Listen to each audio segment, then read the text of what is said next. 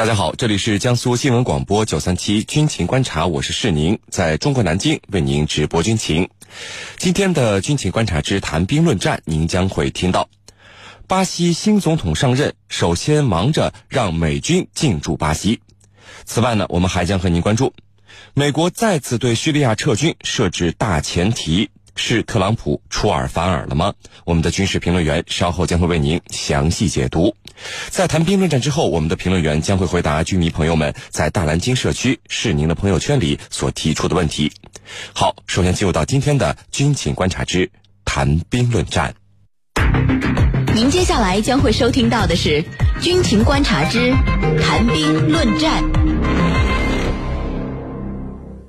好的，那今天的《军情观察之谈兵论战》，我们邀请到的两位军事评论员分别是军事专家陈汉平教授和军事专家周晨明先生。两位呢，照例来和我们的军迷朋友们打一个招呼。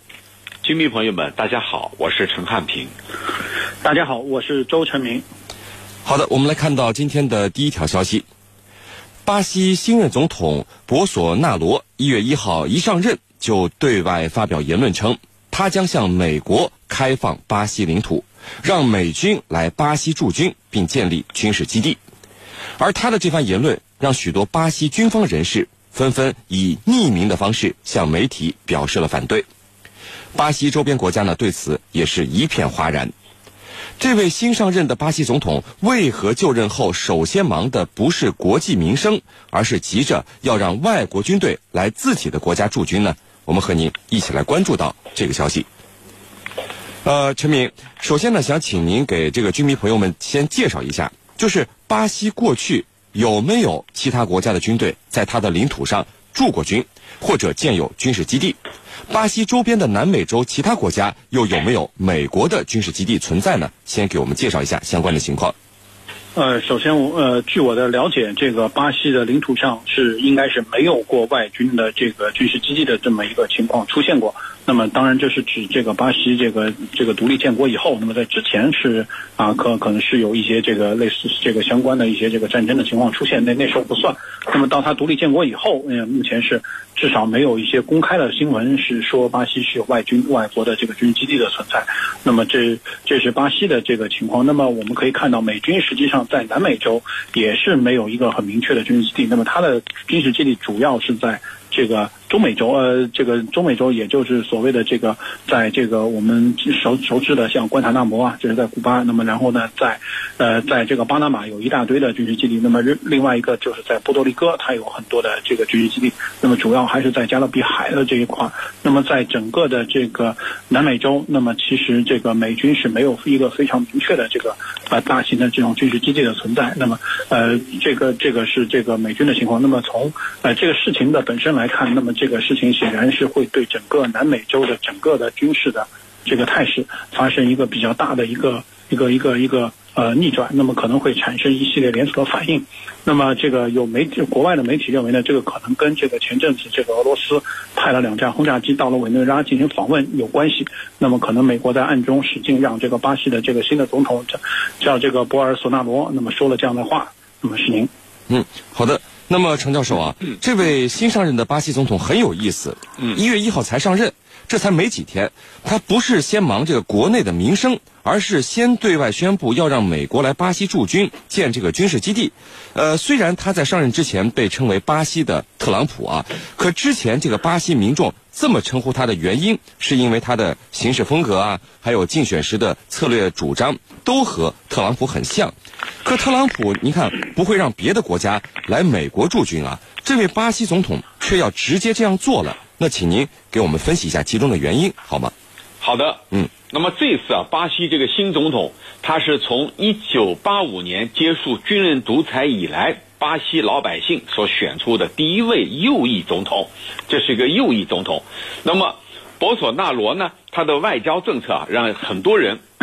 感到呢和他本身的这个身份和地位是相称的。那么这个人呢，他在军队里头服役了15年，到上尉的时候呢就退役了。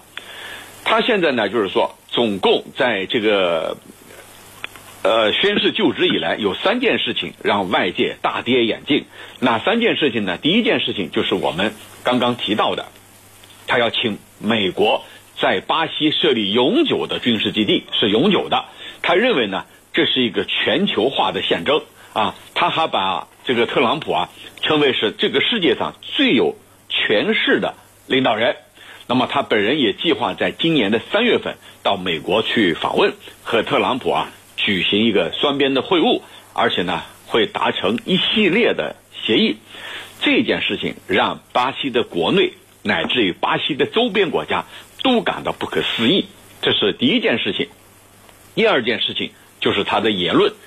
他把这个委内瑞拉和俄罗斯的这个最近所进行的这种演习或者叫联合演练啊，强烈的不满进行了抨击，而且呢把这个俄罗斯称之为过去的苏联，也就是说他还停留在一种冷战的思维模式上。这是这个新总统的第二个做法。第三个呢，就是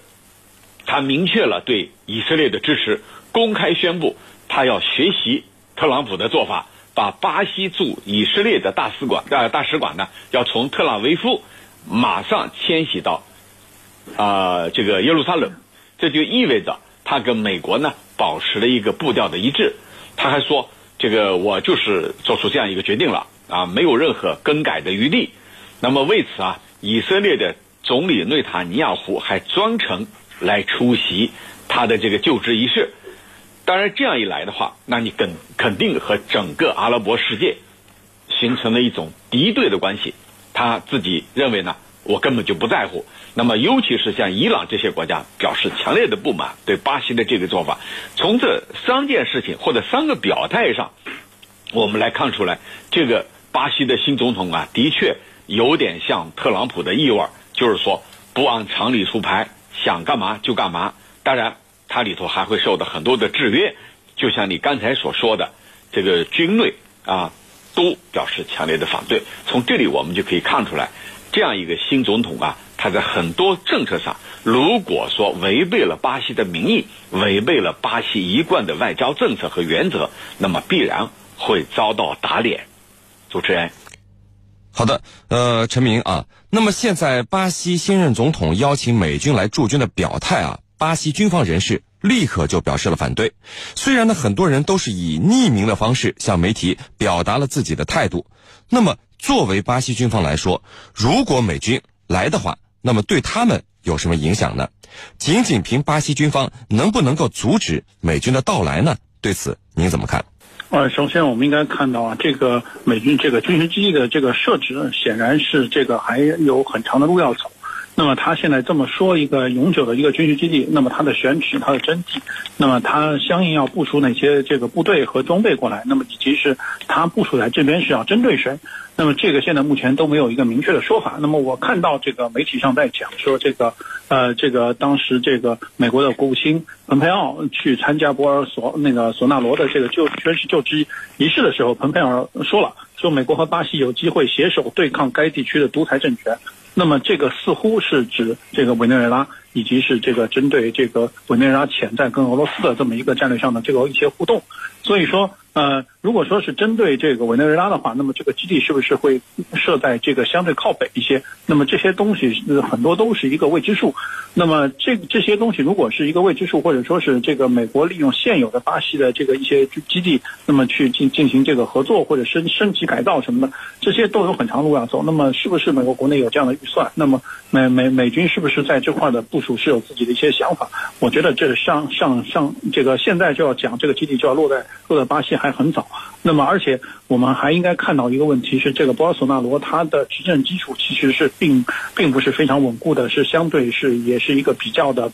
这个薄弱的。因为这个人啊，号称是在从政30年，换了8个政党，一直是在巴西的政坛的边缘的徘徊。那么目前他在美国人的支持下，那么上来了之后，是不是未来还能够做得很长的时间，这个是不好说的。所以说我个人的感觉是，这个基地可能也就是说说而已。那么只是在为了应对这个俄罗斯和委内瑞拉的这个战略上的一些互动的时候，那么提出了这么一个说法。那么这是第一方面。另外一方面，就刚刚你提到的说巴西的军方如果强烈反对的话，对这个事情不进行配合的话，那么是不是这个能够做得下去？我觉得如果巴西的军方想要在这个事情上进行拖沓，或者是这个前言日久的话，我觉得还是有办法去做到的。那么巴西首先这个国家的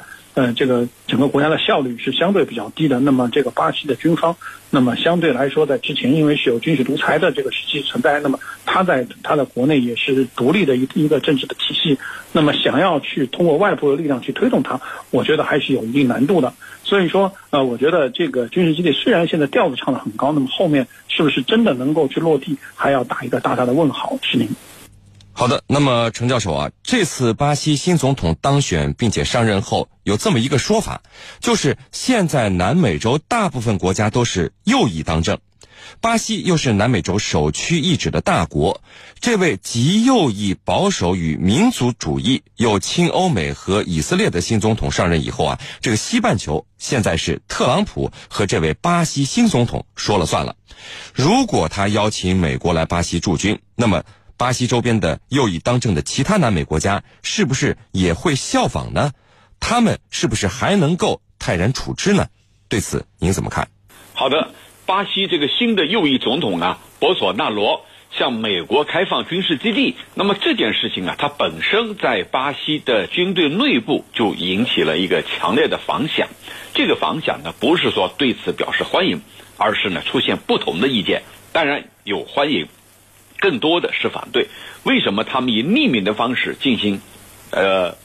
这个表示反对呢？刚才陈明也讲了这个问题，我想补充一下，就是在他的执政团队里头有很多是军人或者是前军人，那么这些人在他的执政团队里头，由于呢过去呢在竞选过程当中一起打下的江山，那么不便呢明确跟总统对着干，但是随着时间的推移，或者他的这个建议落地，那必然会引发强烈的反弹。那么至于在拉美地区会引起怎样的反应呢？在拉美地区啊，其实在一战和二战期间，整个南美洲它基本上都免受战火的影响，但是呢由于殖民地时期这个经济发展的程度比较低，现代化进程也比较慢，政治机器进展的缓慢，反而让掌握军权的这个部队啊，在国家政治机器当中发挥了重要的作用，所以这地方经常发生政变之类的行动。那么如果说巴西真的把美军引进来了，他们会怎么想？他们是这个仿效呢，还是反对？那我认为啊，首先这个巴西请美国人来驻军，这个刚才陈明也讲到了，仅仅是一个提议，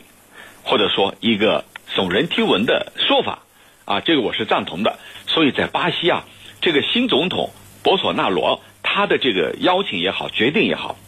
都不可能最终落得实处。落得实处的话，你这里要经过议会、老百姓等等，有很多的阶段。同样的道理，对其他右翼国家来说，把美军请进来也是不可想象的。所以充其量这只是一个噱头而已。主持人。